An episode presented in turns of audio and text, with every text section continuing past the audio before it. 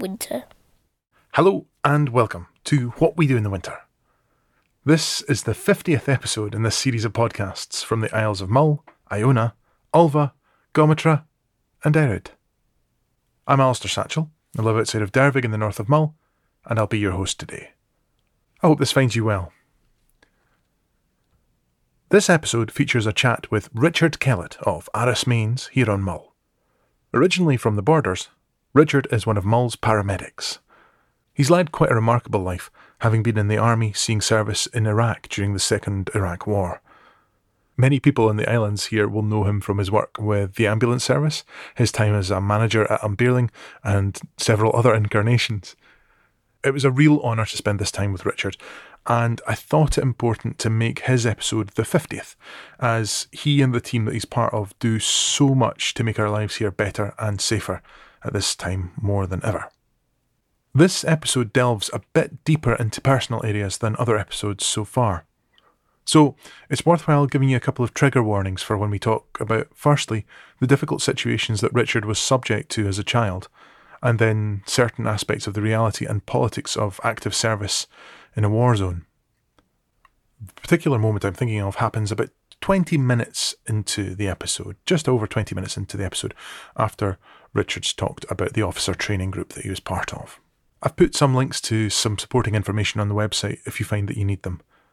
I think it's really important to identify that these episodes are about people's lives more than a nostalgic bubble of what life was like in the past. And if you're interested in the rationale behind the project, I've put a few words in at the end of the episode to frame what I'm trying to do, which may be of interest, but don't worry if it's not. Due to the current lockdown situation, we recorded our chat over the internet. That's why there's the odd bubble and pop here and there. That and the fact that I was enjoying a nice fizzy glass of Creamola Foam as I recorded the chat. Or was I? It was great to spend time with my mate Richard. None of us are getting to see the folk that we want to spend time with at the moment, so it was great to have a good laugh with them as we chatted.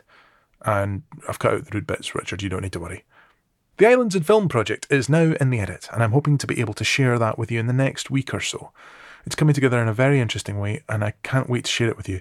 And thank you to everyone who sent footage in. There were 212 bits of footage running over two and a half hours in total. So I'm going to try and get it down to about half an hour, 45 minutes and I've got music from Hannah Fisher and Sorren Maclean to accompany the film, so that's really something to look forward to.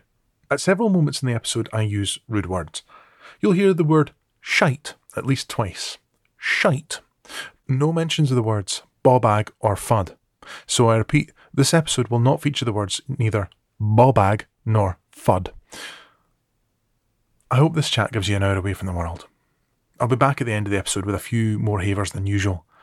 And now, it is with great pleasure, for the 50th episode, that I hand you over to Richard Kellett.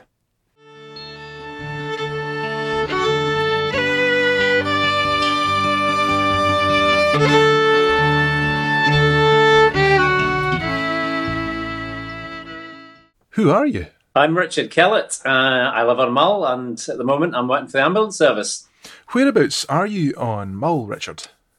So I'm at Aros Mains, um, just in the Steddens cottages at Aros Mains. Can you describe the situation uh, at uh, Aros Mains? How, how, where does it sit in terms of the island? Where does it sit in terms of the view? Where does it sit in terms of the history as well?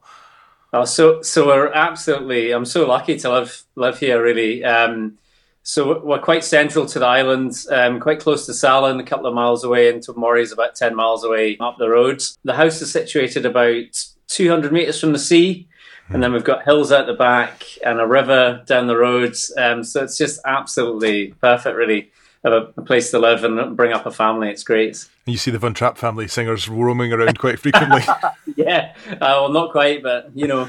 Um, in terms of the the castle beside you, how conscious are you of that castle's presence in your daily life? Oh, absolutely. I mean, it's it's absolutely fabulous to have it there. To have 14th century castle, you know, just on your doorstep is amazing. Yeah. Um, and, I, I, love the link up with um, Duart, you know, and the signalling side of things from you know communicating from along the along the sound of of someone's presence coming or yeah. by signal fires and that. So that, that's really cool. Um, um, yeah, we're, you know, Evie and I are always in in uh, playing about and you know, so it's brilliant. Have you ever found any kind of old bits of things kicking about, like old sort of flints or anything like that? I, I wish, I wish. Um, just um, old bits of cars and stuff like the rest of them all, you know. Uh, yeah, totally. Uh, but no, um, I think it's been uh, detected uh, to hell. So yeah. everything that's any use is out. Um, I'd love to find something, but no, sadly not. It's got a magic presence. That place. It's quite. Uh, it's it. The way it sets is amazing. Of course, um, uh, kidnapped. That's where um, in the book Kidnapped. That's why Davy Balfour and Alan Breck go round by the Torran Rocks because yeah. they would have been so- seen if they'd gone down the sound and investigated, and, uh, and, and yeah. Kidnapped would have been much shorter. So yeah. No, it's a really commanding kind of position, and it's yeah, it's great. Um, you know, I feel really lucky to even be near it. Totally. so where um, where were you born? So I was born in Hexham, oh, um, really? in England. Yeah, Tyne and Wear. Um, but I was only there for about six months before I uh, moved up to the borders. Um, yep. So. Yeah. Hexham's a lovely place. I uh, worked there quite a lot over the years. Um, yeah. What What were you folks doing in Hexham? Um, so my mum was a nurse, um, oh. and my my my biological father. Um, he, I think he worked in a in a crystal factory. Right. Um, I've never actually met him, so okay. they they um, they set, um, separated um, when I was about uh, three or four months old, um, and then yeah, I've never never managed to get hold of him. I've tried to contact him, but it's never happened. Mm-hmm. Uh, so yeah, another mystery. Indeed, and uh, so you then went to the borders. Now, I'm fascinated by the borders because there's in terms of Scottish history, obviously so much happens in the borders, but there's so there are the the mainstream knowledge of Scottish history is it doesn't focus on that at all particularly. But you look at the work of Alistair Moffat, who's a great writer. He wrote the Border Reivers books and different other history, different histories of borders. He he's brilliant at going into the depth of this the bit in in ways it kind of defines so much of Scotland because it's this border in between England and mm-hmm. Scotland. It's it's its own territory. So what what was growing up in the borders like? Whereabouts were you first? Um, so I was quite near, just north of Berwick upon Tweed. So we're actually in Berwick upon Tweed for a few years, right. um, very near the, the walls of Berwick, which are obviously pretty um, historic and, and amazing. And I think you really felt the the conflict um, because because of the, the castle and the, and the walls um, and it cha- you know it changed hands I think thirteen times between England and Scotland. God. Um, and yeah, so you really and, and and it was a very very interesting town. It was quite divided in a way. You had yeah. the kind of your Scottish Berwickers and your English Berwickers, but it was always quite well balanced and with humour and yeah. you know there was quite a lot of kind of banter about it. Um, but um, you, you, certainly you, you, felt it um, yeah. there. You know, very, very, very interesting.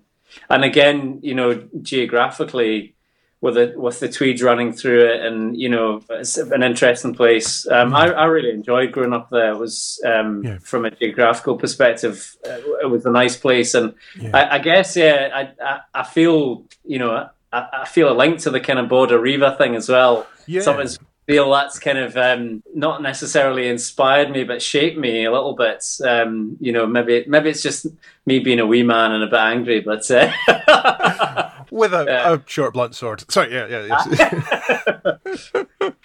yeah. Is there any way you would define? Uh, the borders identity, or that I mean, there must be thousands of borders identities. Is that that East mm-hmm. Coast borders uh, identity? How does that dif- how is that different from a say like someone over the other side in the West? It's interesting because I think when when I moved away from the borders, I you know like, you know like being a teenager and wanting to escape home and yeah. s- escape your parents. That's just quite normal, and and often you're just happy to to have fled. But but um, a few years ago, I was fortunate enough to go back and work um, when I was doing my events, and mm. and what, what came through was actually there's quite a soft side to the borders, and there's quite a lot really? of care, which is a, is a bit of a link actually with the West Coast as well. There's a softness there as well, and it's quite on the surface in, right. in the borders, which I, in, in other places, you know, you've got to kind of bash through a couple of layers of, of hardness to get through to that. But yeah. um, I, I really found, yeah, I was actually quite surprised how friendly people were, and I I'd forgotten all about that. Yeah. Um, so you know this that kind of um, love love and kind of hate warrior type mentality. It's you know it seems to affect the culture there in terms of the people. Anyway, there's there's so much there um, historically, and and there's a there's a lot of physical manifestations still there. There's you know, Ford and Etal and, and all the kind of battle sites are still quite visible and, and easy to see. So it's you're surrounded by it. Which one? I don't know, Etal or Ford. Which ones were they? What happened then? Were they kind of? Um, well, well, I guess Flo- like Flodden was. Oh, you know, yeah, Flodden. Uh, well. yeah. So yeah. Um, but there were kind of other smaller battles round Forney, which is in, in, on the English side now, right? Um, which didn't go too well for, for the Scots, I think, but uh, yes. we got a bit of hiding uh, in these these places. But Flodden for yeah. me is still the kind of great uh, great tragedy of, of, well, one of the great tragedies of Scottish stuff. Like James the Fourth to me is just an absolute right. hero. He was a, he was a, a dirty rogue. he was a, a, linguist of all sorts of amazing abilities. He was cultured beyond belief. It showed the potential of Scotland's connection to Europe, um, particularly amongst other things. Yeah. So what would what would you do for fun when you were younger in Berwick? Where, what would you what were the the fun things to do through different ages? I've I've always had an, a hankering for the out, outdoors. That so I have to kind of mention that we, we, we were in the in the town of Berwick for a number of years, and then we moved out to a wee um, village called East Ord, and then we moved further um, north, closer to the border. When I lived in a place called High Letham. Oh yeah. And I, I mean, so I, I have a, a half sister who's five years um, younger than me. Um, but I, I, spent a lot of time on my own, um, yeah. you know, uh, taking the BMX out and going down to the river, chucking stones. And my mum had uh, had a horse as well, so I did a wee bit of horse riding. Um, but it was always climbing trees, outdoors. I was never really drawn to the city, and I always yeah. wanted to be out. Um, and and that still affects me now, definitely. So, yeah, yeah. no two ways about it. No, um, city life has its place without a shadow of a doubt, but uh, I, I, yeah, I really do appreciate rural life, particularly at this moment in time as well. Yeah, so, absolutely. We're really lucky. Aye. So you, um, when did you leave the borders to set off on your own? So I went to school and I, I actually finished in a private school, um, mm. Longridge Towers School. It was I, I, dragged my carcass to be the head boy. Oh my goodness! Uh, which, wow, which is a bit of a turn up to the books. I guess I've always been a good bluffer, so a merited position, I'm sure. It, it, must it must have been that. Um, and then I ended up leaving when I was 18 to go to university at Heriot Watt. Mm. To be honest, I didn't really know what I was doing. I had an interest in computing and technology, and I ended up starting a computer science degree, knowing very little about it, and just hating it. Oh no! Um, oh. There was loads and loads of maths in the course, and my maths is not the best. No, I ended up having to move on from that and, ch- and change my degree and extend my degree by a year, and right. ended up um, doing business management in the end at Heriot Watt very useful though. That's a, I'm sure. Yeah, that's come in handy since I'm sure. But uh, oh well, I think it's um, a, a, degree when you don't know what, really what you're up to. Just pick business management and crack on. Uh, exactly. Yeah. I was talking to a pal yesterday. Um, uh, who was uh, had done uh, theatre studies uh, at university as well down in England, and I was saying how many of your folk actually work in work in theatre still. Went, well, maybe a couple. There's like there's only about three of us from from uh, from our. yeah. There's some courses you should be told now. If you want a mortgage, this is not the degree for you. you know, but uh, so what? Um, computer science. What made you, what got you into computer science? What was what was it that? How did you start? Were you on the ZX Spectrum? Were you on the the yeah. oh, Dragon? Commodore sixty four absolutely. Oh. The the the um the intelligent man's choice of uh, I think so of nineteen eighties computers. Oh, Bionic uh, Commando all the way. I think you'll find. Yeah.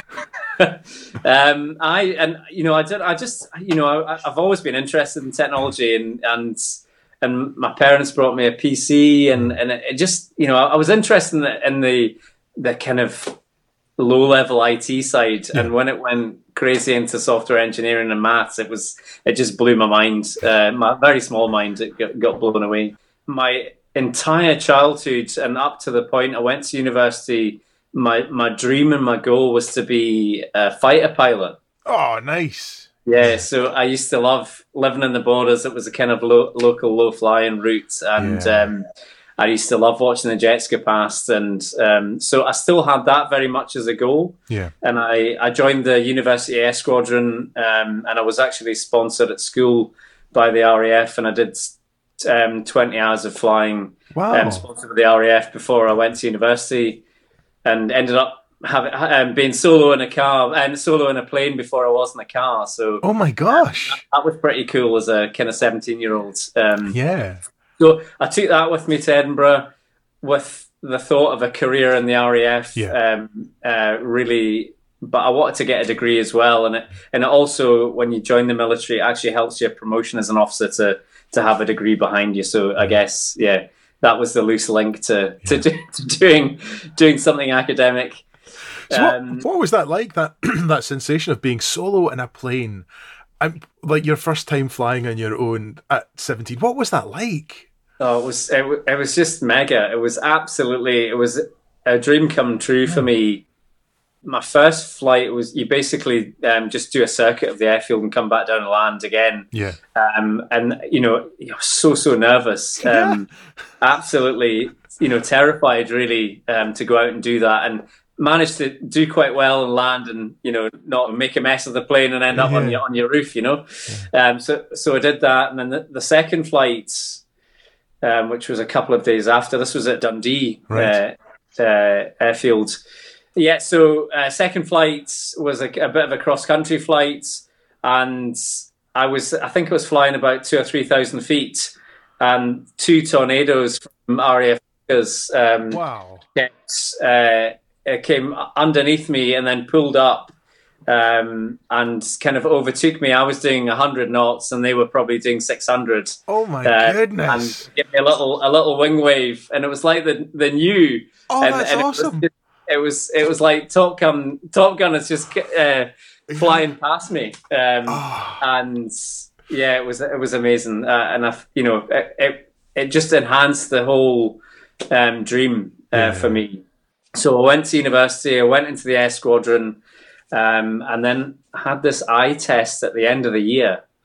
I'd passed one of these before, and I very much expected to pass it, and you know, Yeah. and unfortunately, I didn't. Oh no. um, So they said, "Oh, we're not sure what's happened to you, but we you need we need you to go and have a specialist exam here down in London," which I did, and Right. it was inconclusive. And then I went to see the the top kind of optometrist from from the military in the UK, and he basically said no. Um, it was too touch and go right. um, uh, for me to do that, and and my, my life just crashed. Um, yeah, of course.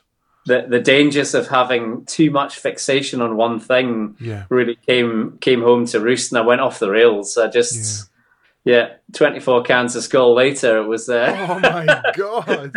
Oh, jings. uh, you know uh, it was a, a bit of a you know a bit of a blow. Of course.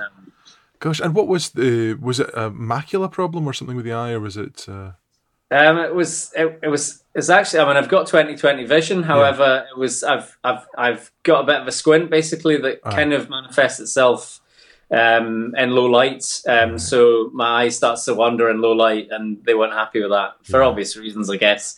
You don't want to be flying about. It's Mach two and, uh, the scaly eye. Yeah, eye. Well, I'd say I thought it would be useful. I could scan for the enemy with one eye and look Yeah. forward with the other. It's like a chameleon. It's widescreen vision, mate. they, they, they weren't up for it. They weren't up for it. It's 24 24, not 2020. Aye. oh, jings. Aye. Well, it's uh, our wee man has a has a squint as well, and when it comes out when he's tired, and it's lovely because you quite frequently catch him when he's brushing his teeth at the end of the night. If he looks in the mirror, one eye goes "Ha, ba, ya, ya, ya, ya," off to the side. What have you been drinking, Cole? exactly. Yes. Yeah. Just, just Colgate.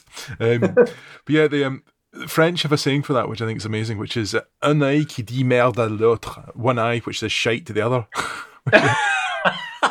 which, so when I was uh, uh, uh, living in Paris, I'd, I'd never seen a picture of Jean Paul Sartre before. I'd come across his work, but I'd never seen a picture of him before. And I thought, whoa, who's this guy? And it's- and somebody said to me, ah, he's got one eye that says shite to the other. I was like, what? so um, it's mad. But what you've said, there, there's such an expression of community in that as well, and that you're in the air alone, but you're not alone because you've got the you've got Top Gun and and um, Gooseman going past you. And, you know, uh, just that must have been yeah, really really upsetting. So how how did you come to terms with that apart from the help of our Danish uh, beer friend? um, oh God, it, it, it, was tough. I think because I'd focused, you know, literally from the age of three oh, till kind of nineteen. It would have been um, by now. That was my focus, so it was hard. Um, at that point, I'd moved out of the halls of residence at Heriot Watt and I'd moved into Edinburgh City yeah. um, with a couple of Northern Irish lads and right. a guy from Aberdeen. One of them was actually going to join the army, and he was in the kind of army's equivalent of the Air Squadron, which was called the Officer Training Corps. And he said, "Why don't you come along?" And I said, "Oh no, I'm not interested in that army rubbish. um, I'm, I'm, not doing that." And he, anyway, he kept nipping away at me. I think he was just trying to help me because he could see I was in a bit of turmoil, and you know, everything I knew was basically falling down around me. Yeah. I went, and it was a little bit of a kind of um, middle class drinking club. Um, right. Yes. To be honest, but um, I really I, I, got a lot out of it. I, I, I did, and you know the, the, physical side of it. Yeah. I really enjoyed, and the people side of it kind of got me. Um, to be honest, where whereas to me, although the the, the equipment, the you know, mm. the RAF to me is more about the plane than the yeah. person. Um, and when I'd been through the the officer training corps, you know, it was more about it was more about people. It was all about people. Um, In which way? How was it sort of building a group together? Was it about um, seeing each other's strengths or working as teams? What what was it in in that way? At, at the officer side of things, it was more about leadership. You know, right. it was um, which and I, I, think I, I kind of took to it because because of the physical nature of it, and I was pretty strong and fit, and I'd done all this kind of outdoor stuff as a child. You know, it just you know leading by the front in a kind of physical way was just absolutely natural to me, um, and you know I, I, just I found it easy and, and I enjoyed it, and and the harder it got, the the the the the better I seemed to cope with it. Um, Fantastic. Partly because of my you know, a, link back to my childhood and having a bit of a tough time as a child, um, dealing with various things. You know, I, I had a kind of a, a, gritty kind of hardness um, which had developed that, um, yeah. you know, I, I, wouldn't let anything get on top of me if, it, uh, yeah. phys- physical wise. Um, uh, if it was hard, I would just push harder against it. Um, yeah.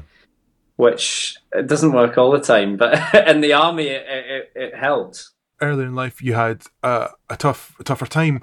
Is it okay to go into that and then say maybe how you found a route out of that as well, in case that there's someone listening who may be experiencing similar things and, and not know a landscape of how to get out of it or, or anything like that at all? How, what if it's okay? It's, I know this is deeply personal. So thank you very much for for your candor in this, but no problem, Alistair. Yeah, so when I was a child, I, unfortunately, I was um, subjected to um, some long term sexual abuse um, with a friend of the family, which was pretty challenging. Um, and it was, in terms of the time in my life, it was early to, to kind of mid youth. I think it made the whole hormonal change and growing up very, very difficult. And m- my way of, of dealing with it at the time and probably for the next 10 to 15 years was really that of um, dissociation, um, and, and, which is not the right. I'm not suggesting that's the right way to deal no. with something, but it was obviously a protective measure that my brain had put into place to try and protect myself from that, uh, from being hurt too much. Um, so I guess I was fortunate that I always was able to function um, throughout my life, and and on reflection now what it probably gave me was um, a, a, lot of grit um, and some emotional hardness, um, yeah. which probably f- very much helped um, in my military uh, career yeah. Um, to be able to flick the switch and to keep on moving, keep on thinking when things are really tough.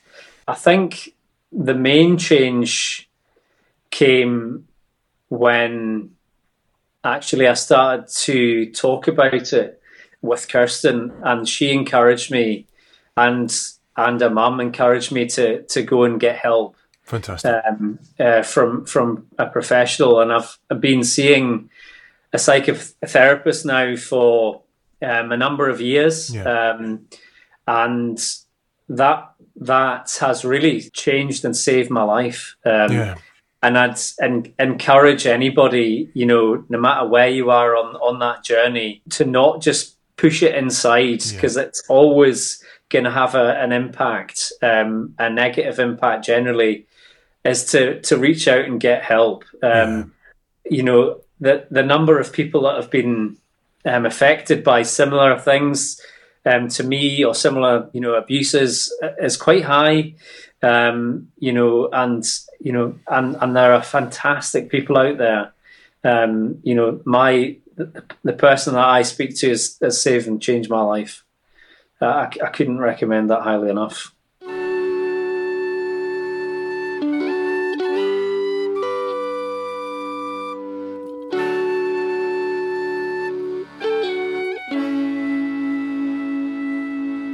You come to Edinburgh as a student, and you're in. Harriet, what can you describe the frustration of living in halls and knowing where the city was at a distance? What was that like? God. Okay, yeah, I mean, he- the halls of resident, you know, coming away from it was just brilliant to leave home, leave um, leave my parents and, and be independent and get up to the halls of residence. But it, it wore thin pretty fast. I mean, it's a pretty drab Yeah. um, campus, really, Yeah. and it's not it's not that alive. Um, so to move into this, um, the middle of Edinburgh was brilliant, um, and I loved it. I love, I, I, I really like Edinburgh, although I've Yeah. probably grown a, away from it. Um, but you know, Mm-hmm. It's as, as a changed so much as- since yeah. we were students. It's massively different. as a as a physical space, it was beautiful. Um, yeah, I feel like um, socially and, and politically, I'm I'm creeping away from where Edinburgh is at. Yeah, Um, yeah. Uh, so that that side of it's changed, but I mean, I, I loved it and I remember it very fondly. Yeah. Whereabouts would you hang out in Edinburgh? Did, did you go to like um, the clubbing scene in Edinburgh? Because I know you, you enjoy the music of the dance floor. Um, yeah. Where which, where did you discover dance music, and how did you did you explore clubs the clubbing scene in Edinburgh as well? Yeah, uh, Wilkie Hoos, man, Wilkie Hoos. Ah, Wilkie uh, Hoos, yeah. gosh, right. in Edinburgh. Yeah, no, I was to be honest, I was a bit of a dancer, and I, I loved it. Um, You know, but I was at the trashy places as well. Not not all the good, not the Century two thousand. and Wilkie House. Um, Yeah. So it's it, it was yeah, Century two thousand. Been there, mate. Been Oh. there. Um, no, and yeah, um, I guess certainly in my younger years, um, and the first couple of years of university was you know doing that, and I m- managed to kind of shoehorn my carcass into slightly more grown up. Uh, Kind of um, spot uh, later on towards the end of my, my degree, but um, yeah, Uh, yeah, I, um, I wasn't very much part of the clubbing scene. I'd never been. I've always, I've always enjoyed dance music, and I enjoyed uh, writing dance music as a teenager very badly, uh, which I still carry on to this day, but I don't tell anyone about. But uh, yes, uh, and uh, I just, uh, I, I, I just enjoyed seeing people together in these clubs, but I just never felt part of it. It was like, I, uh, this is all right, but I, I don't know. I was more sitting in, in pubs nattering and talking shite Yeah. to, to prog rock, but. No, I think um, I was always on in my own headspace, and the music. I just yeah, it was kind of you know it's it's quite distra- yeah, it's quite distracting, you know, and and it's um, quite dissociative as well. Yeah. And I think I quite enjoyed that. You know, I'd be I'd be terrible if I started on some dissociative type um, illegal drug. I, I would never get off it. But uh, um, no, I, I that yeah, that, and I miss it. You know, there's Yeah. something about dance music that I miss. Yeah. So yeah.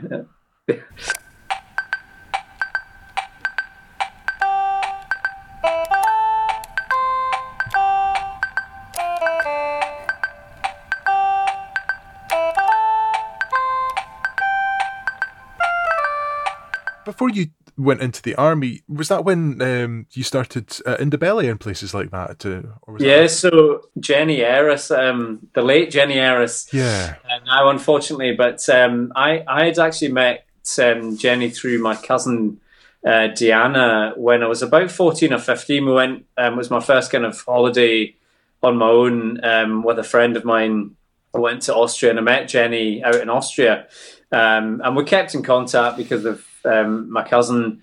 Yeah, she was looking for someone to do kind of part time shifts and in, in the Belly Cafe and mm-hmm. um, just in Tollcross there, and and yeah, so I started doing a bit of that along with my degree, and, and it was cool. I, I really, I really can you describe it. it for us? What was because I remember I'd always walk past. It was in uh, up towards the King's Theatre in Edinburgh on off Lothian Road, and I I always remember walking past it going, oh, I must go in, must go in, and I never did. I was always going to Lupe Pintos up the road to get some nice chili spice or something like that, and I never went in. I kept meaning to, kept meaning to. Well, it was a, it was a, it kind of well at the start it was a South African kind of or Southern African based kind of cafe and delicatessen. Um, we had a few seats um, inside, and we also did um, takeaway sandwiches and things outside. But and it, it, was pretty cool, I have to say. I don't know how I managed to to get in there to work because I didn't fit the cool brigade. But the, the, we used to wear bandanas, and there was a lot of um, kind of genuine African kind of artwork and and also the music was was fantastic. We, we played a lot of world music and a lot of um, obviously African music um, in the main, but from we used to play you know a lot of different uh, genres of world music. It was it was great, um, yeah. and it was the vibe was just brilliant. It was really relaxed. Um, we had some great regular customers, um, and I met a lot of great people there that that are still friends today. You know, so uh, you know, it's brilliant. Yeah, no, that's fab. It, uh, it's lovely because uh, I'm conscious of it, and several people have talked about it. And it's uh, just in conversation with people, it just seemed to be a very iconic place at that particular time as well. It's, mm, it was, yeah. yeah. That part of Edinburgh was great. It was, I, I, I don't know, it can, that was maybe a bit of a change for me it was quite a creative place, Tollcross, because yeah, yeah, you had the, yeah you had the King's Theatre up the road, um, just a few doors up the road, and then straight across you had the the, the Cameo Cinema as well. That's right. Um, so yeah, it was, and so there, there was some pretty pretty interesting folk about, and it was a nice place to work. I remember going for my first ever date to the Cameo Cinema, and it was a. Oh, an, I know. I, I had a date at university, just the one, mind. But um, and it was a, a Norwegian girl had met at a party, a, a friend's birthday party, and uh, we went to the late night movie uh, to see, you know, get, you, you, when they guess which movie it was, and I figured out it was Casablanca. And I thought, oh yeah, beezer, I'll take a girl to Casablanca at midnight. Yeah, brilliant. So, so I took her to this, uh, took her to see Casablanca. She fell asleep. I fell asleep and we said goodnight at the end, of that was. And it was like, oh man. So, oh yeah. dear, never mind. Yeah, it's. Uh, I hope she's happy now, wherever she is. uh, brilliant. I love that part of town. So, um, right, how did you then step into the army itself? What was the point where you went, okay, this is what I'm going to do? Well, I think. Uh, because I had this RAF goal, uh, the military was already kind of there as a as a thing, and because I, I did enjoy the the officer training corps, um, it, it, was kind of just a natural progression. Um, and I, I didn't, I, was, I managed to drag my carcass through my degree and pass, which was good. But yeah, I, I was definitely focused on, on joining the military, which, yeah, uh, you know, it, it was an interesting decision. Yeah. Where was your first posting? Where did you train?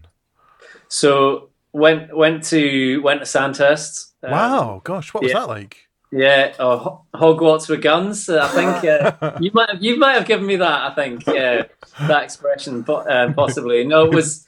It, it, it sounds too good for me. I'm sorry. it was. Oh, it was a funny place. Do you know? Um, some of the social stereotypes of the types of people that ended up being there did ring true quite a lot. Um, you know, it, it, was interesting. And again, I was very physically fit at the time. I was before I went, I was doing a lot of adventure racing mm. um, and uh, you know a lot of running, cycling, kayaking, that kind of thing.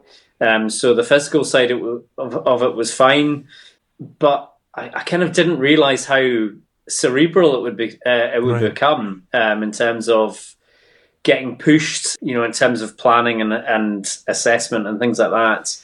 It was pretty demanding. So that was a year which yeah was was pretty tough and then after that, basically straight into my because I, I joined the Royal Scots, so the which is now the Royal Regiment of Scotland, um, which is an infantry uh, regiment. So I went to do my platoon commander's battle course at, at Warminster. After that, gosh, what did you learn there? What was what were the kind of key learnings of that? Was it about forward momentum? Was it about how how can you define it? Because I'm not military at all. Yeah, so so Sandhurst um, is there's quite a lot um, on the ethicality of, of leadership, um, on having the right morals, um, making the right decision, what it means to be an officer, what the privilege and respect you need to have, yeah. um, you know, for the for that position where potentially um, commanding, leading, and and, and managing um, people, you know, when their lives are in danger. In and, war zones, yeah. You know, so it, it was interesting because I was a bit of a, I guess, a bit of a black sheep. I didn't really subscribe to the the whole bullshit side of things yeah. um, in yeah. terms of um, drill and the kind of enforced um, group and uh, discipline. Yeah. But it, it, was hammered into you. It really yeah. was. And and by the end of it, you know, although it was it was it, it was within, you know, it was it was it was more than skin deep. It was right inside you. Yeah. Um, uh, so you, you so left Sandhurst and then if you were at Sandhurst, you depending on which branch of the army you joined, um, you went off to do a specialist course from anywhere from two months to a year, depending on what the branch was. And the infantry one was this platoon commander's battle course at Warminster, which was a, a very a very tough course um, yeah. physically and um, cerebrally, I guess, where the first part of the course was all about planning, training, and live firing, um, and the uh, the the second part of the course was really about um, tactics, you know, and developing your set of skills to go out and lead people, uh, lead a platoon, um, you know, in a war zone potentially. Yeah. Gosh. So I mean, I, I can again the, the, physical side of things. I, I thrived um, on it because I was quite strong, determined. Um, so I, I, I guess I, I enjoyed it and I did quite well which was probably just as well because at the time this is when the, the second Iraq war just started yeah. um, when I was on that course. Yeah. Um, so I finished the course on a Friday, and on, on Monday I was um, flown to Basra to meet my my new platoon um, of thirty guys. Um, you know, as a, a twenty two year old, twenty three year old would have been yeah. Um, was quite daunting. Yeah. So straight into the practice from the theory, and that's how. So what? What was the experience of being in Basra at that start of that uh, insane war? what was that? Is there any way you can describe that at all? Because it can. It's the most complex of situations, I imagine. Yeah. So, so the the main the the main part of the war and the kind of occupation had had basically happened. And yes, there, there were there was a bit of resistance yeah. um, before I turned up. When when I turned up, it was actually quite a, a reasonably stable time, um, and and there was that's great. Yeah. There, there's a few things to say. I mean, it, it, it was such an interesting. Um, time and reflecting back in it is you know almost even even more interesting now. Yeah. But there was a lot of hope actually. Really? Um, there was hope um, from the from the Iraqi people themselves that we were there to do a good thing. There was a lot of that. Yeah. Um, and from us as well, there was a lot of hope that we could actually do something positive. Um, although I think, on reflection, you know, we were fighting a losing battle, so to speak, with yes. trying to do something positive because the the, the political aims were well were one a lie, yeah, uh, and uh, and two were misplaced and, yeah. and not thought through properly. So and and that that came to me that it all started to kind of crumble the whole emphasis of why we were there because obviously there was the weapons of mass destruction and that was the mm. argument that was basically tipped the balance and and yeah. um, pushed us into it and and when when I got out to theatre we had all these briefings from the the UK and the Ministry of Defence mission all the way down to our own mission. And suddenly, the weapons of mass destruction just didn't feature at all. Yeah. It had all just evaporated. Yeah. And I remember saying um, to one of my commanders, "Oh, what about our um, uh, chemical warfare protective kits? Do we need to carry that? That kind of thing?" And it was like, "Oh no, you don't need that."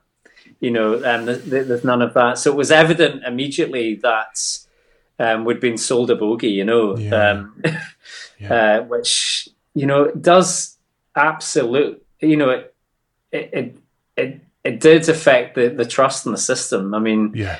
and and you were very much brainwashed to trust the system, and uh, yeah. you know, in the army, and and and that's so that you know the mistrust and that started to creep in at that point. Yes, of course.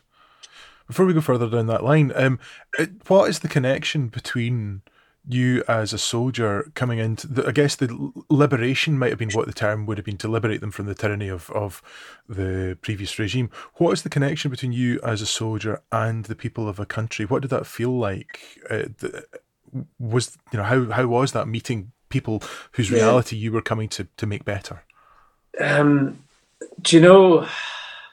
I felt pretty connected to the Iraqi people actually, and and in the main, obviously um, on a personal level, they, they, were great fun. They had a yeah. cracking sense of humour. Yeah. It was the first time I'd been in in an, an Arabic country, so that was very interesting, and and it, it was an eye opener. Um, um, but I, I, felt a real personal connection to the people. I guess what was interesting was was coming back and meeting some of the same people a few years on. Um, Amazing! Wow. And and things had changed so dramatically. Yeah in terms of the vibe and, and, and where we're at.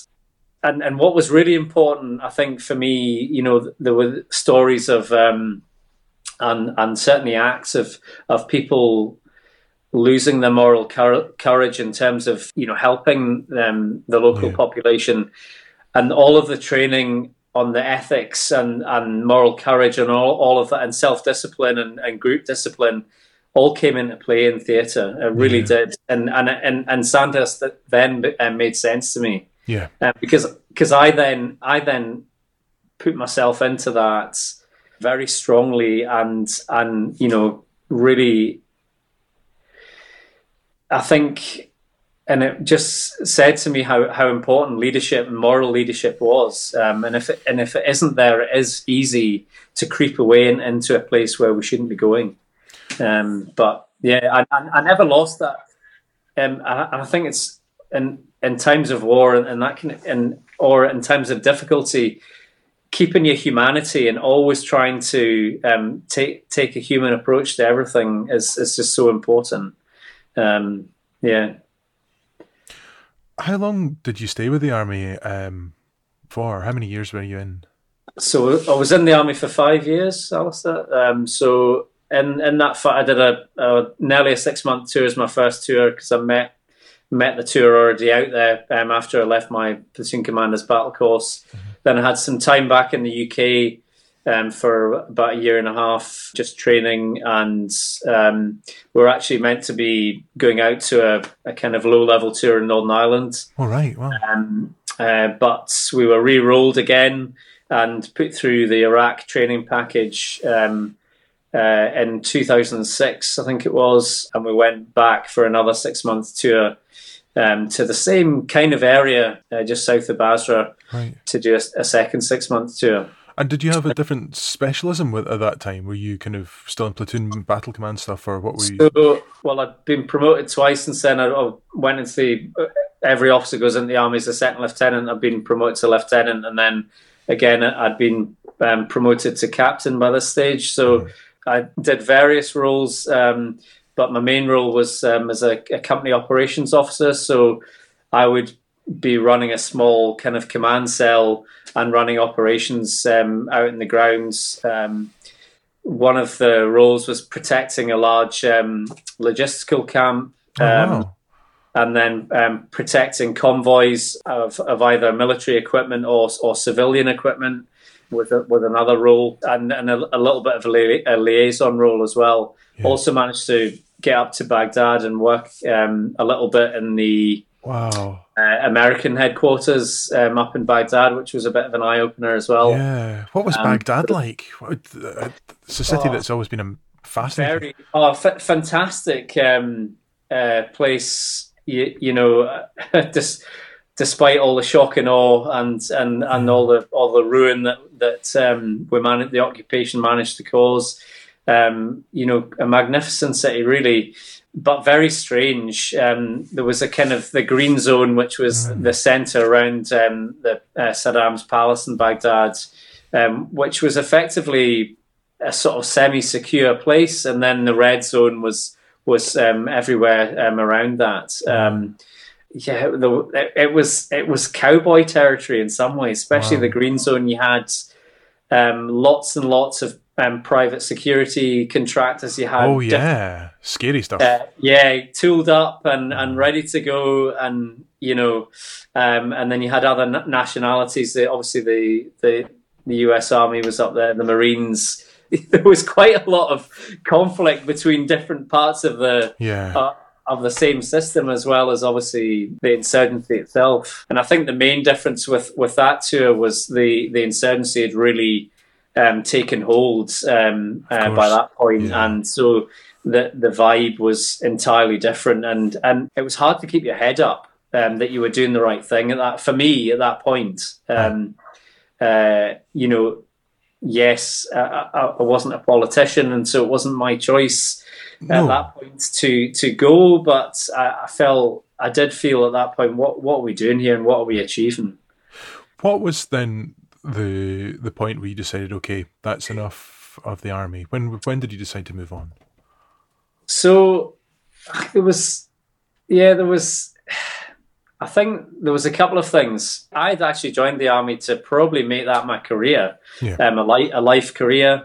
But I kind of realised that there was a misuse of power going on um, within the army, in my view, that um, senior ranking officers had far too much power and actually were were quite career focused for themselves and had lost some of the moral courage and the ethics that really I'd I'd really taken on board by this point. Yeah. Um, and there was one particular incident um, which happened where a soldier of the the the regiment had, had left a piece of um, top secret equipment out on the on the ground oh, um, because they had had to extract from a, um, a position quite quickly because of some enemy action, and they left a bit of this electronic countermeasures equipment which used to disrupt the um, ro- remote control um, improvised explosive devices, the roadside bombs. And he'd left this out in the ground, which was a bit of a drama um, because it was kind of top secret to the point of it was for UK eyes only. We didn't share the information with our other allies like the US or anything like that. So there, there had to be a mission to go back in and and, and um, get this piece of equipment, which I, as a company operations officer, had started to put in place. And, and normally, what happens when bits of equipment are left out in the ground, you have to do quite a considered planned operation to go and get that piece of equipment back. Yeah. Absolutely, because our experience in Northern Ireland and in other theatres where that bit of equipment would probably get booby trapped um, with explosives, or, or there might be an ambush set up when someone would go and pick that piece of equipment up. It would either go boom or, or certainly set an ambush off. So I started putting in place a, a kind of cordon operation and my intention was to get the bomb disposal and to protect the area, cordon it off, get bomb disposal and make sure they were happy with with the bit of equipment and then extract the bit of equipment.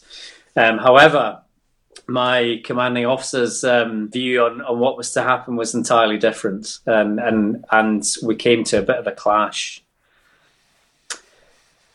Um, so yeah. that that resulted in the commanding officer saying, "Oh no, we'll just send the guy that left out in the ground to go oh, back oh, no. and get it." And and I said, no, no, we, we that we, we, can't do that. We just can't no. do that. I, I, don't want to be part of that. And anyway, I, tr- I, I, I, tried to explain my position um, to him, and he wasn't having any of it. Me and another friend of mine, another captain, tried to get some um, more senior ranking officers yeah. to try and come along um, to to try and persuade him to do the right thing. But no, it wasn't. It wasn't to happen. Um, so that's what did happen. The the soldier that left a bit of equipment went out, picked it up, and and and, and fortunately it didn't go boom.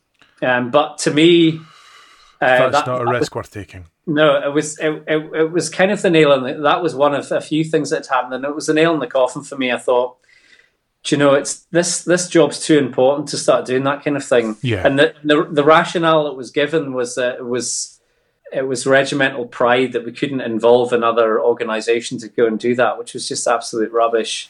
I always felt that it was the he, he had a, um, a, a career progression uh, board coming up, and I thought it was much more about that. Yeah. Um, and there were another few decisions, and also I wanted a lot, you know, I wanted a bit more freedom, a bit more independence Yeah. um, in my life, and, and all of these things added up together to make me leave the army.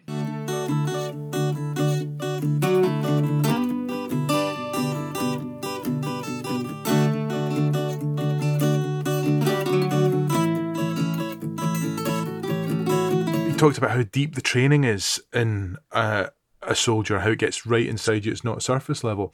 How did you come from hypervigilance even back to normal life in notional civvy street? What did you do? How what did you end up working as? My Mull connection had actually started um, when I was in the army. Right. Um, so I actually pretty much left the army, went on a wee holiday to Corsica to Oh, kind nice. of uh, wind down, which was cracking, another nice island. Um, and then, you know, I'd been visiting Mull quite quite regularly, um, and uh, by this point, I'd met Kirsten, Yes. um, my partner, and basically moved up lock, stock, and barrel on the back of her um, Peugeot car um, up to Mull, um, Man. which yeah was was a, a real change and was interesting, Yeah. and and and the transition was difficult, I have to say. So. Yeah.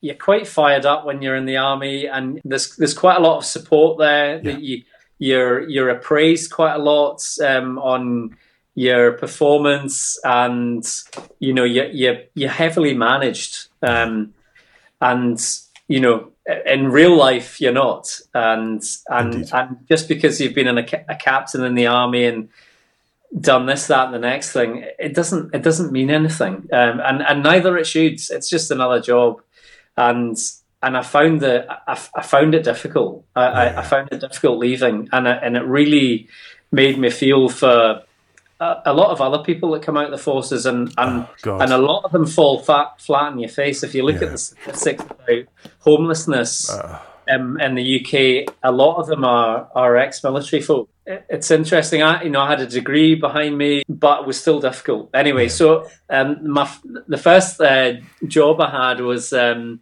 working at Mediterranea oh no way! in Gosh. Salen, the wee Italian restaurant. Ah, fantastic. Kirsten was working there, and she kind of wrote me into it, and I said, "Oh, sure, I'll come along."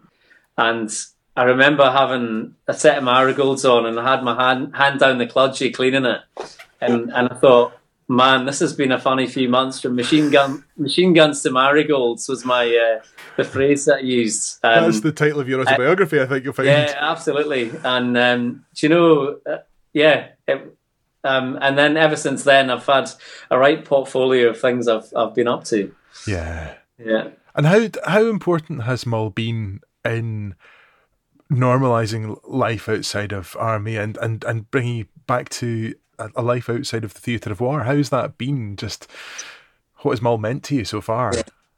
Well, I think well, rurally moving back to a rural place like Mull helped a lot, you know, and I, and I, I've I've you know I've always striven to to to live somewhere rurally, so that that was a big thing. But also that that has its that's that puts us can put a spotlight on on things as well, you know. Oh yes, the eye of Sauron on your, uh, totally, your on your problems, your history, and Yeah. and your your flaws exactly. um, can certainly happen. yeah, And uh, but you know, Kirsten, I have to say, Kirsten was kind of instrumental as well, and and um, you know, helping me transition from being quite a strange yeah, black and white, right wing, uh, military shit, uh, and, and, and into something different, you know, and, and changing entirely on a, a nationalist trot.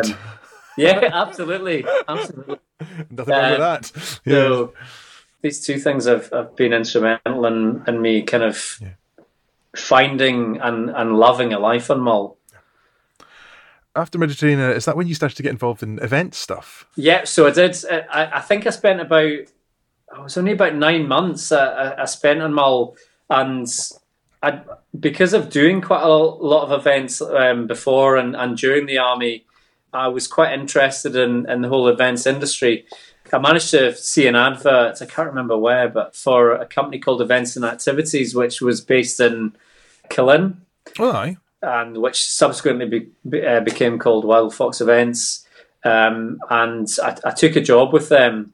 The emphasis of that um, company was designing, building, and operating large scale kind of charity sporting outdoor events to raise money for various charitable causes. So I spent, I think, two or three years um, doing that and kind of coming and going from Mull, but mostly working in Killin since you've been here and since you sort of left events, you've had other jobs as well. Can, can you can you say because uh, the breadth of this is something that I think is always interesting is the breadth of jobs that people have had. What other things have you done since you've been here? Oh, um, I've been an electrician's apprentice. Uh, which uh, not for very long. I've, I've uh, yeah, wait, um, I've, I've done a bit of uh, labouring on uh, building sites, um, but I also worked um, for a shellfish company uh, for a couple of years, and before joining the ambulance service, I, I um, helped manage Am Birlinn Restaurant just along by Calgary there. Yeah. Uh,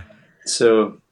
Nice. And and then I've obviously taken my the job that I have now, which is with the ambulance service. So how? Yeah, this, can you explain to us what was your impetus to go into the ambulance service? Why why did you choose to do that?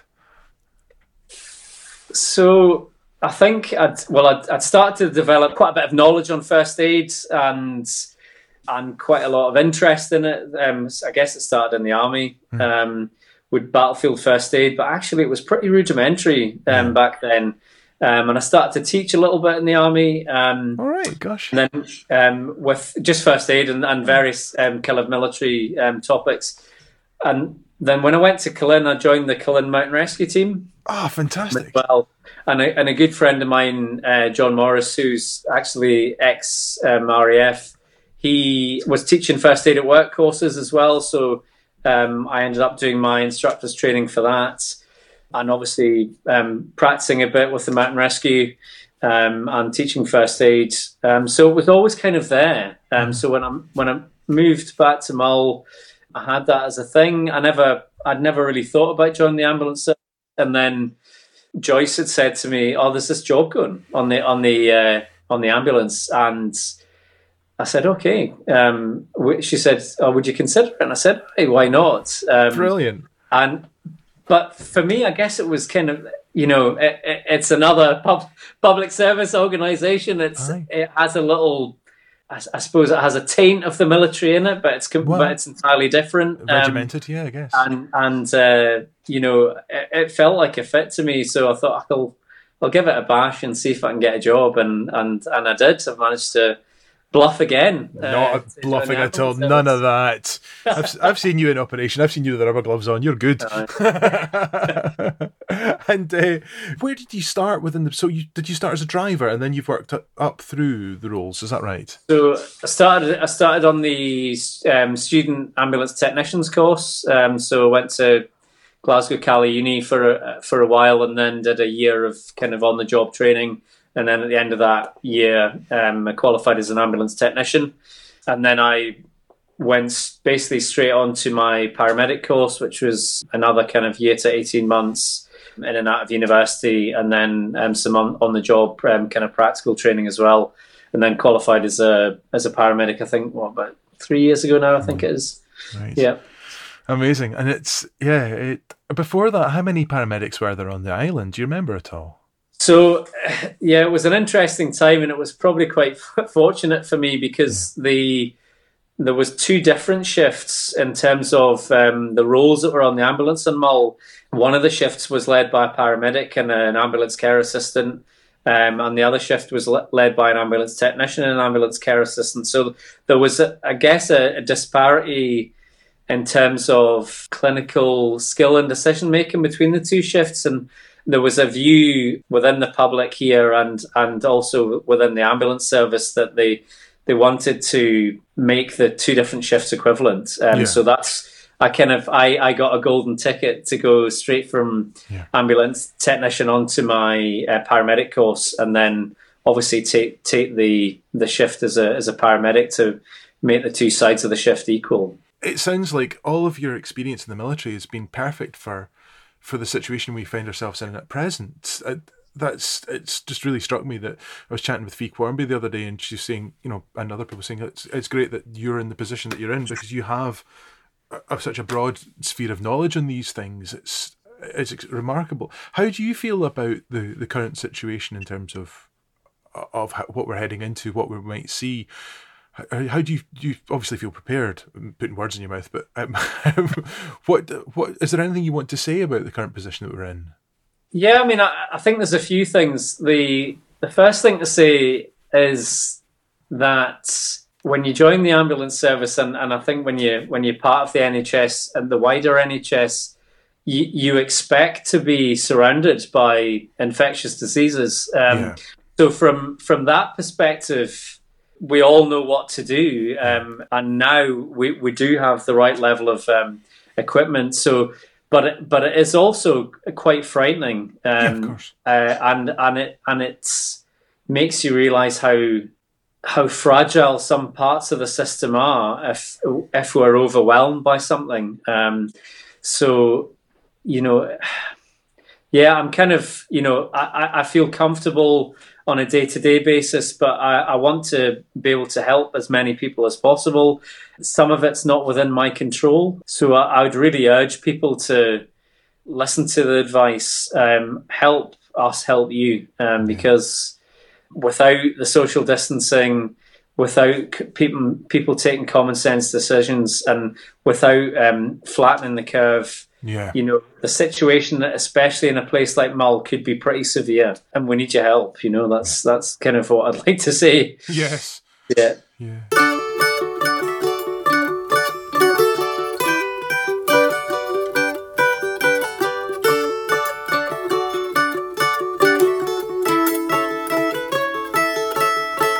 Family life is is great. I mean, I, I feel I think we all feel privileged to to live where we live. I'm I'm really proud proud of Evie, who yeah. is a bit of a, a mixture of, of Kirsten and I.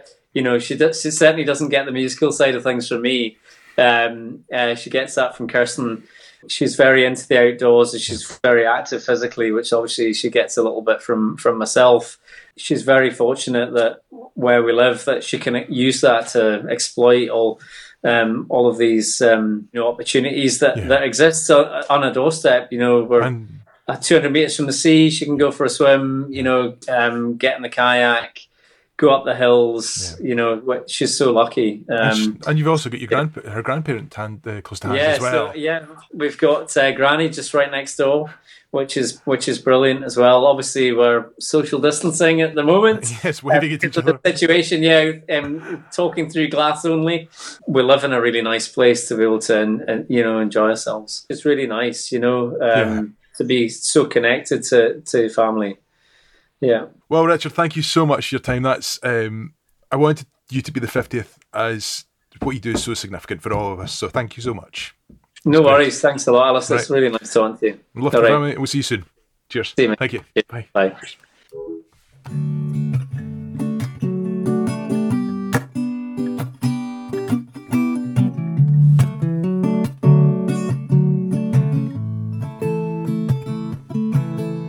Thank you so much, Richard.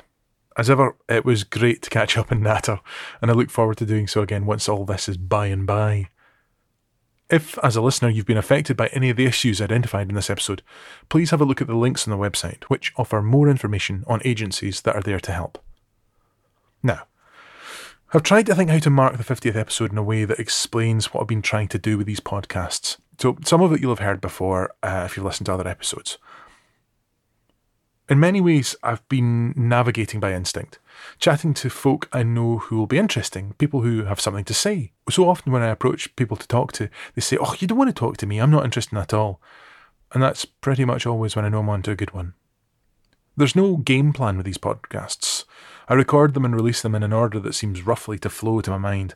Because of a connection in one episode, it seems maybe appropriate to release another one following that, perhaps where there's a slight crossover of themes, locations, or interest. The inspiration for the project came from several sources. Many years ago, I was on tour on the Isle of Easdale, and while everyone else went out to the pub, I decided I fancied a night in the accommodation with a book I'd spotted on the shelf.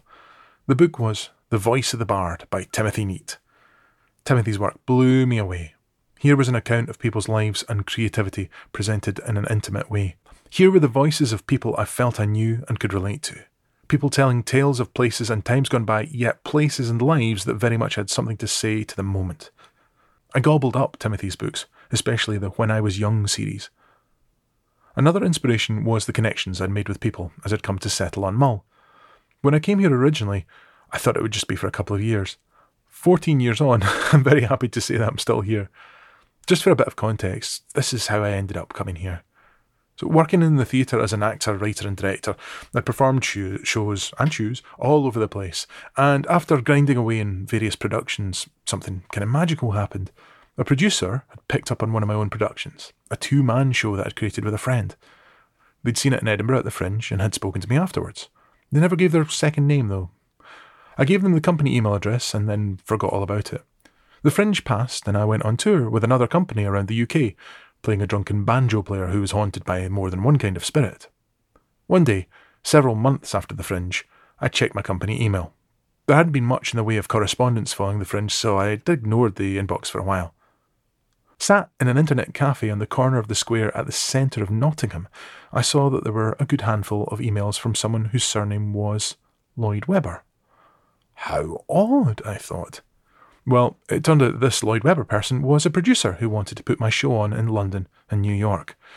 I couldn't believe it.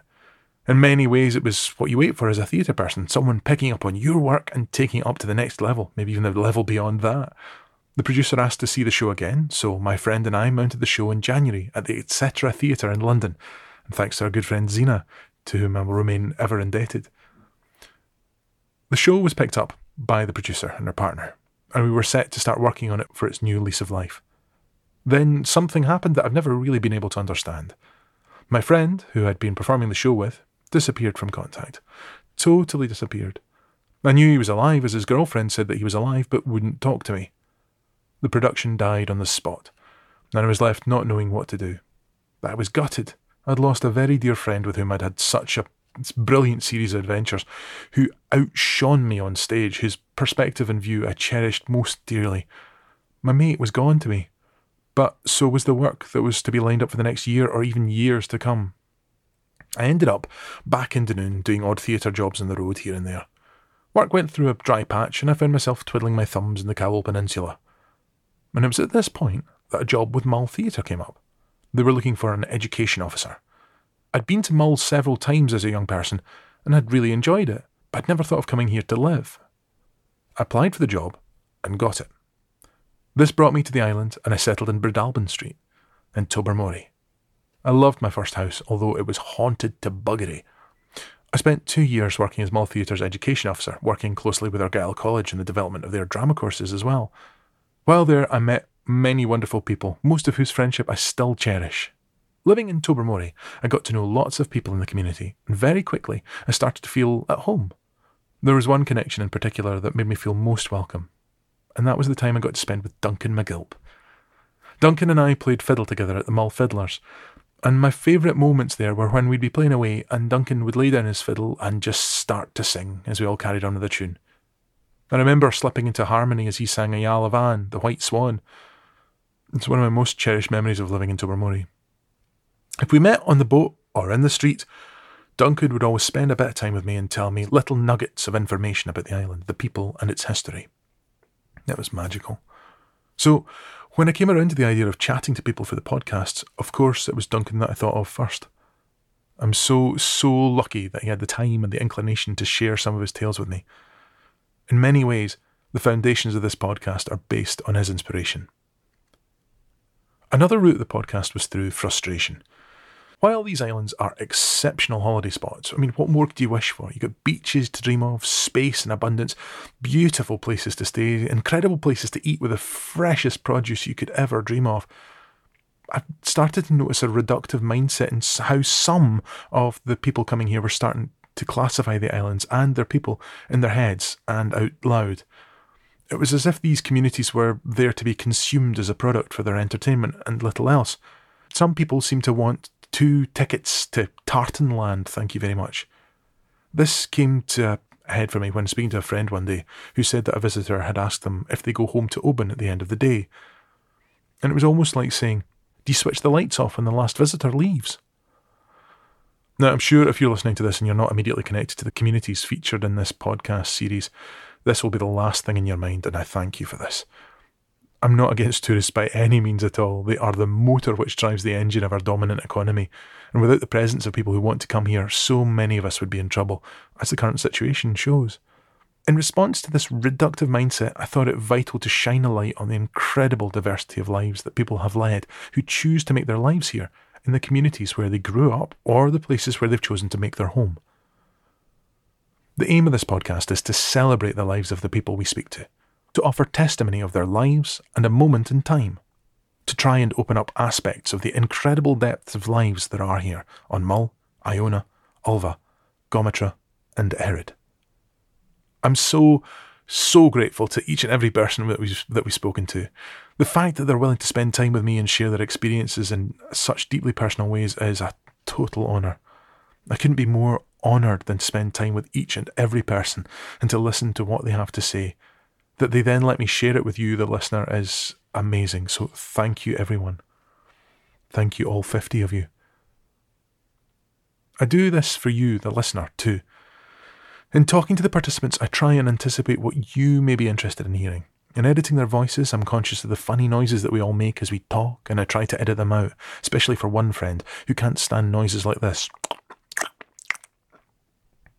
I'm conscious that there are so many communities around the island that I've not yet had a chance to catch up with, for which I apologise, and I'll look to rectify this in the coming months. I'm also conscious of those who have passed on, whose stories have passed on with them.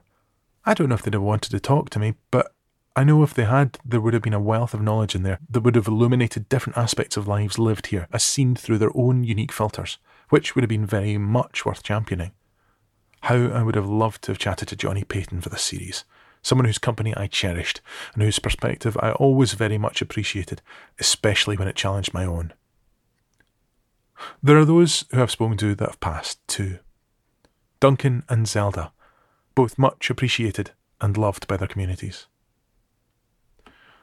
Thank you to the people of other island communities who have spoken to the podcast as well, to my friends in Colonsay and Tiree. It's still my ambition to reach more island and rural communities, but I need to find maybe another vehicle to do so. That's perhaps something for another podcast series in another day. The connections this podcast has made stagger me. The listenership across the world is quite incredible. There are regular listeners in the US, Australia, New Zealand, Italy, Spain, France, the Netherlands, Germany, Brunei, Sweden, Hong Kong, China, Cambodia, Turkey, India, Greece, Japan, and dozens of other countries. People listen whilst out running, driving to work, having a bath, or even going to bed of an evening. I hope these connections continue to grow and build. These are stories of the past and present, and in identifying small details of a moment, they offer up a bigger picture of the world at a specific moment in time. These are stories worth listening to. I need to say thank you to several people who I sound ideas off of from time to time or just natter with to try and understand what it is that I'm actually doing. Gus Stewart has been a constant touchstone whose time and opinion I value most dearly. And also Colin Morrison, Andrina Duffin, John Mon, and Charlie Hogg. Most importantly of all, I have to thank my family for their support and patience in the creation of these podcasts. I spend so many hours with my headphones on at my desk. The space they give me to do this is greatly appreciated. There are still so, so many more tales to tell. There are so many more people to talk to. There are other languages to be spoken too. I'm in Dochas gin of un Podcrewley sa Gaelic La. I hope to do an episode in Gaelic someday. Right. There you go. That's episode 50, and a wee bit of the rationale behind the work. If you want to support the podcast, please feel free to click the donate tab on whatwedointhewinter.com, but don't worry if you can't or you don't want to. I'd much rather that you listened and went on a journey with us than not. And thank you to our monthly supporters and also to Ver. I really, really appreciate it. If you could leave a star review on whichever platform you listen to, I'd be really grateful. It just helps to spread the word about the project and makes these stories available to more and more listeners. And thank you to all of you who reach out to say hello. It absolutely makes my day to hear from you. Thanks for listening. I look forward to speaking to you again soon. More in time. Shinakade.